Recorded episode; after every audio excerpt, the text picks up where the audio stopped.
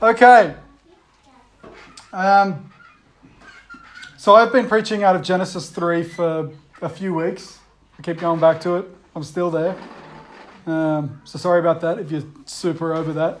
Um, and also, just a brief announcement. The last 12 months, we kind of did a whole bunch of, wow, I'm undermining all of our faith values. I don't know what we believe anymore type doubt and questions. And that's not my intention for the next 12 months. My intention for the next 12 months is much more meat and potatoes, Bible study, why we love Jesus and how to be spreading his kingdom, and less deep questioning of the fundamental ideas of our faith. So if that's uh, if you were hoping that I would completely undermine your worldview, and again, we're kind of putting we're shelving that for a season. We're going back to we actually do love Jesus, um, and so that's going to be.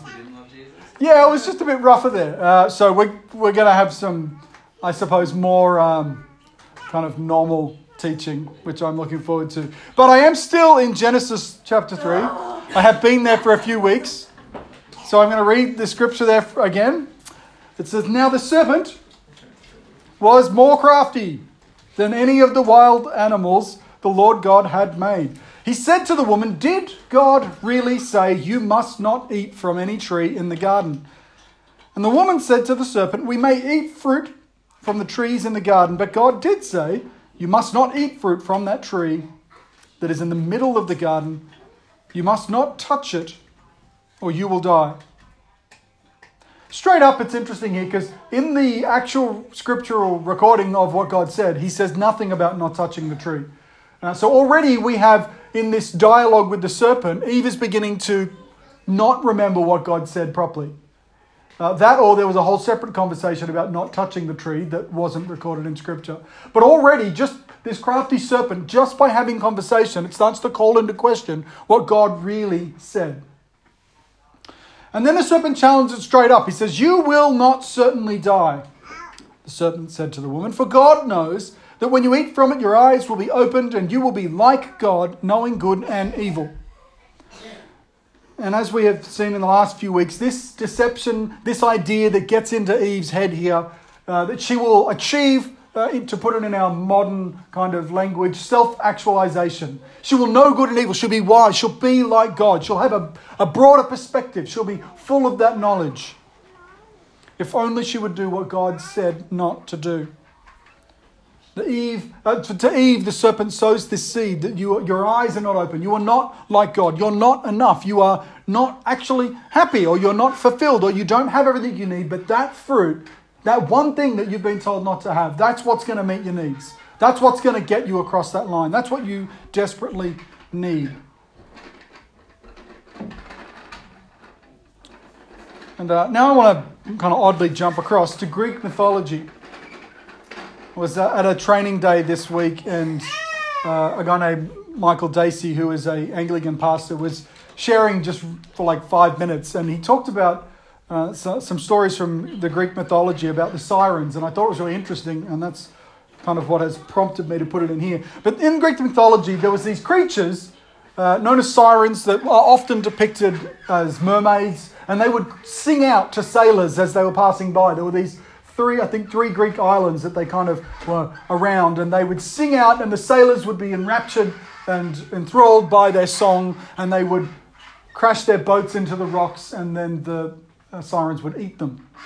It was pretty, were kind of cannibalistic. It was pretty awful. Uh, the sirens, uh, they're found in lots of Greek writings, but in particular in, in the, um, the poet Homer writes about them in the Odyssey. Uh, I want to read you a little bit about from the Odyssey here because it's just a really great tale. Um, Odysseus is leaving his home, and the goddess Circe says to him, Watch out for the sirens, they're bad news. And here's the warning that she gives to him.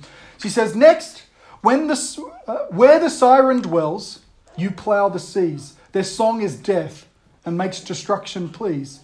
Unblessed the man whom music wins to stay nigh the cursed shore and listen to the lay.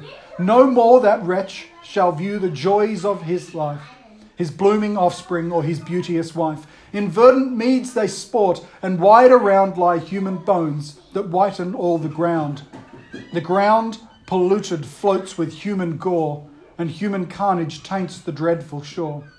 Fly swift the dangerous coast, Let every ear be stopped against the song, tis death to hear. Firm to the mast with chains thyself be bound, nor trust thy virtue to the enchanting sound. If mad with transport, freedom thou demand, be ever fettered, strained, and added band to band. So the, this God tells Circe, watch out for these sirens, uh, tie yourself to the mast, and when you want to get free to get to them, keep adding more bands of, of rope to yourself so that you can't get there. Then Odysseus, he thinks, wow, this is awesome. Let's totally go there. And he tells all his crew to stop up their ears with wax, and he lashes himself to the mast because um, he wants to hear it. And he says to his crew, Don't untie me. No matter what I say, uh, don't untie me. And the story continues Me, me alone, with fetters firmly bound, the gods allow to hear the dangerous sound. Hear and obey. If freedom I demand, be ever, every fetter strained, be added band to band. And so off they went and sailed to these islands. And the sirens start to, to sing and cry out, O stay, O pride of Greece. Ulysses, stay, O cease thy course and listen to our lay. Blessed is the man ordained our voice to hear. The song instructs the soul and charms the ear. Approach! Thy soul shall into raptures rise. Approach and learn new wisdom from the wise. We know whate'er the kings of mighty name achieved at Ilion in the field of fame. Whatever beneath the sun's bright journey lies, O stay and learn new wisdom from the wise. There are a few things that are really interesting here. Firstly, they knew who he was, and they called out to him by name, and they didn't just call out to him by name, but they also called out to him with the greatest desire of his heart.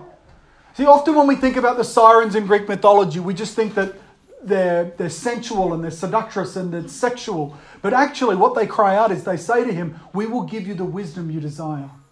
We know all this great wisdom. We know what happened in the field of Ilion. We know this and we know this. And if you would but come to us, we would tell you and share with you the great wisdom that you seek. Eve, you'll be like God. I'll give you, the fruit will give you the thing that you seek. Eve, if you would just eat from this tree, then you would be like God and your eyes would be opened. See, just like the sirens, the serpent knew what it was that, that he wanted. And the serpent knows what it was that Eve wanted.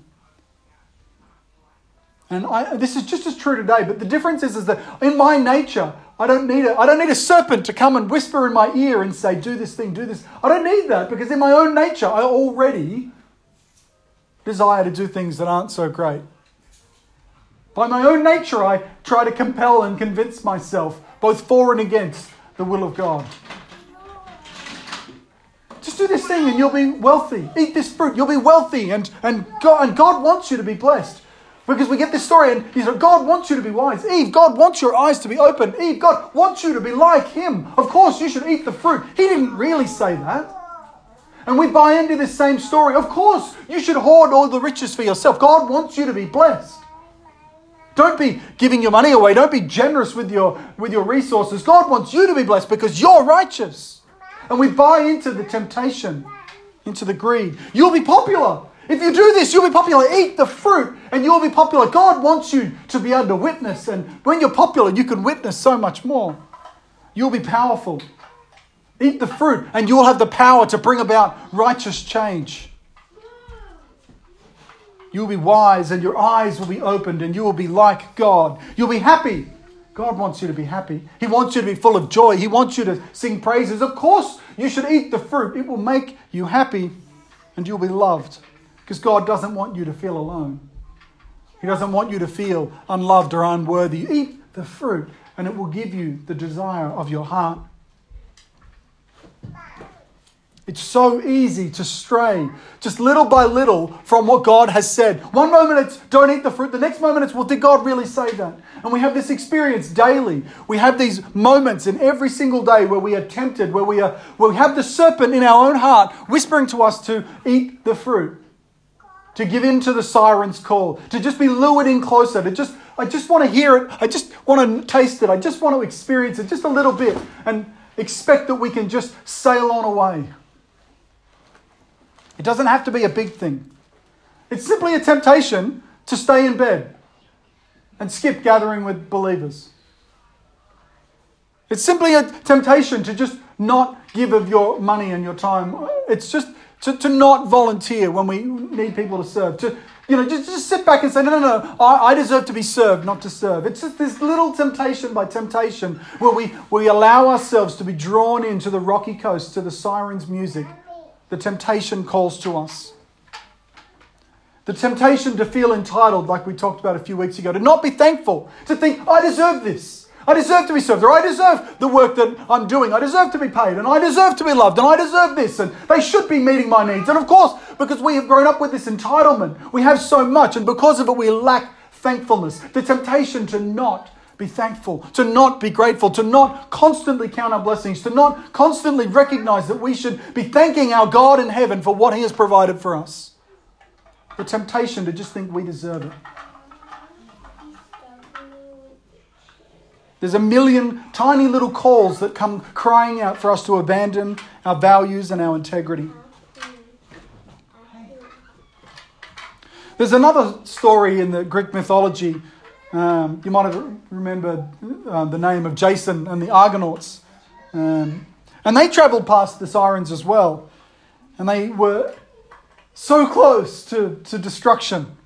It says in, in the story of Jason and the Argonauts, and they were already about to cast from the ship the hawsers to the shore, had not Thracian Orpheus, son of Oeagrus, stringing in his hands his Bistonian lyre, rung forth the hasty snatch of a rippling melody, so that their ears might be filled with the sound of his twanging, and the lyre overcame the maiden's voice.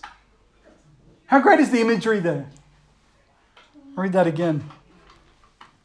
Already they were about to cast from the ship the hawsers to the shore, had not Thracian Orpheus, son of Oeagrus. Can you hear like the, the Middle Earth kind of over the voice over it? And you can just see him, and it's like this weird mythical thing where he's there's these beasts that are crying out to them, these gorgeous sirens that are destining them to destruction. And here he is stringing up his lyre. Had not Thracian Orpheus, son of Oeagrus, stringing in his hands his Bistonian lyre, rung forth the hasty snatch of a rippling melody, so that their ears might be filled with the sound of his twanging, and the lyre overcame the maiden's voice. I love that. I could read that one a few more times, I won't, but I love that.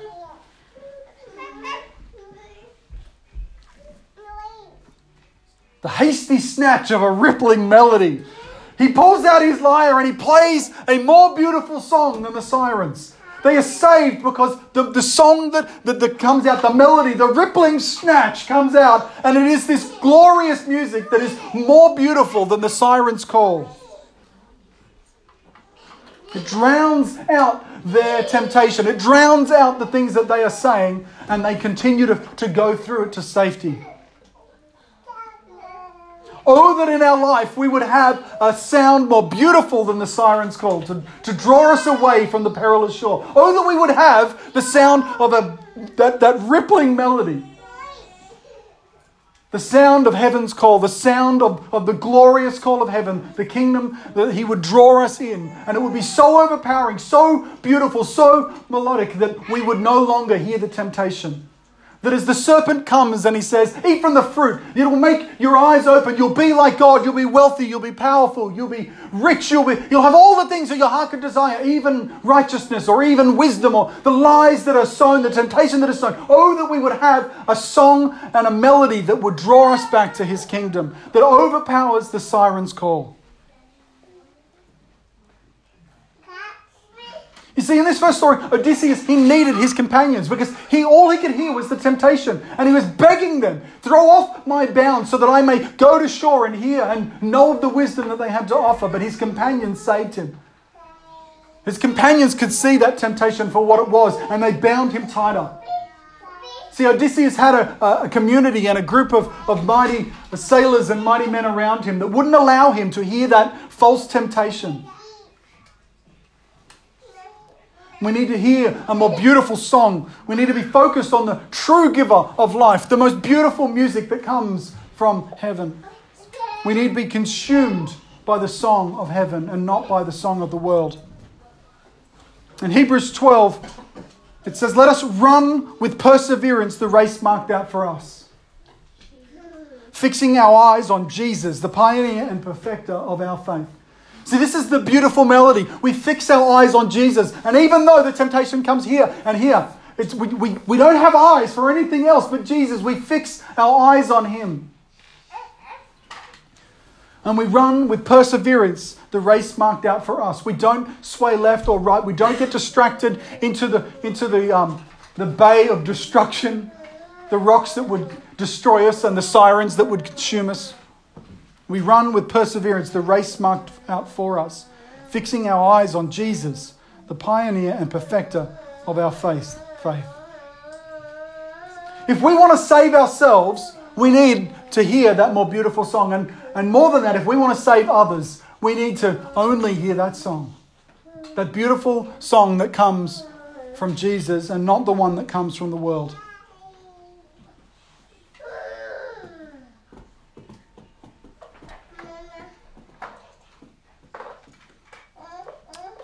In 2 Corinthians uh, chapter 2, um, it says this it says, But thanks be to God, who in Christ always leads us in triumphal procession, and through us spreads the fragrance of the knowledge of Him everywhere. For we are the aroma of Christ to God among those who are being saved and among those who are perishing. See, Christ leads us and, in, and the imagery here is of, of this fragrance, the aroma of Christ among those who are being saved and among those who are, who are perishing. It's just like this rippling melody that went out.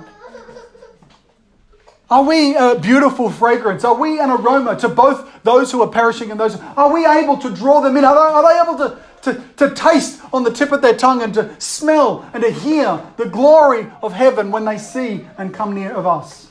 Are we able to help them to avoid destruction? Are we able to help one another, to tie one another to the purpose of Christ instead of being distracted by the siren's call, being distracted by the serpent's call? How can we have a more beautiful song? What does it mean for us? Like we often have gone and done that study and we looked at one another and one another and one another all through the New Testament we find it says to love one another and serve one another and be gracious to one another and forgive one another and just, and just to be there constantly in, in one another's space so that we may stay true to the path. What does it mean to have a more beautiful song? What does it mean for you as you go back to school now, teachers, to have a more beautiful song? Because I can tell you, I have some memories of teachers who did not have a beautiful song. I have some memories of teachers who had a beastly, evil song that, that just destroyed everyone who heard it. But how do we have a more beautiful song? A song that empowers and encourages, a song that lifts up, and a song that rejoices, a song that is thankful and not entitled, a song that is deeply immersed in the kingdom of God. And how do we encourage one another on to great deeds? How do we encourage one another to stay true the path, even though the siren's call is right there? When was the last time you, you could see someone giving into that call? And instead of just waving goodbye and saying, I hope you enjoy being eaten alive, you had the courage to bind them tight to yourself, to bind them tight to the mast, and to say, I will stand with you in this challenge. How can we have a more beautiful song? Thanks be to God, who in Christ always leads us in triumphal procession and through us spreads the fragrance of the knowledge of Him everywhere. For we are the aroma of Christ to God among those who are being saved and among those who are perishing. Heavenly Father, I pray that we would hear a more beautiful song, that we would experience that aroma and fragrance of heaven, and that we would be able to run and persevere and stay the course.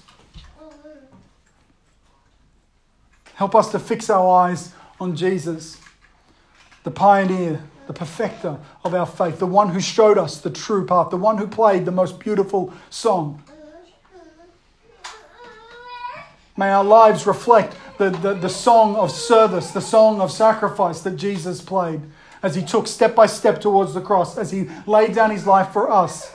A beautiful, beautiful song that drowns out all of those other temptations, that drowns out the siren call, that drowns out the, the, the lie and the marketing of the devil, and the serpent that comes and tells us we aren't enough, we don't have enough, and that we can only be enough if we somehow give away ourselves to, to him.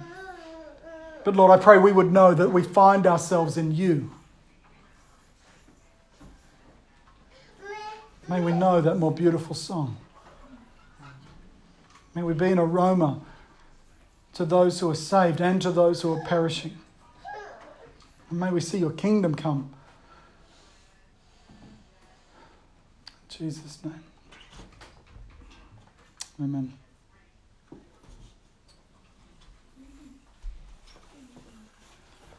I'm going to wrap up there. I know it's a bit uh, a bit earlier than normal. It's just that uh, I understand that without children's says the kids will uh, run out of steam before most of you. Uh, no one appears to be napping though, so well done. Uh, what, what we might do though is uh, just have a bit of a conversation about what does it mean to have a beautiful song? What does it mean to hear that song in your marriage or your workplace? What does it mean uh, in the place that you live? To what is the kingdom of God? What's the, the unique rippling melody of the kingdom of God in your life? Um, and if you're in a very small group and very brave, uh, you can share of the things that, that you hear calling out to you and ask your brothers and sisters in Christ to pray with you and to help bind you to the mast and to stay true to the path. So maybe let's just spend a few minutes chatting about that until poor little Archie until we're wrapped up. Ari is going into year three.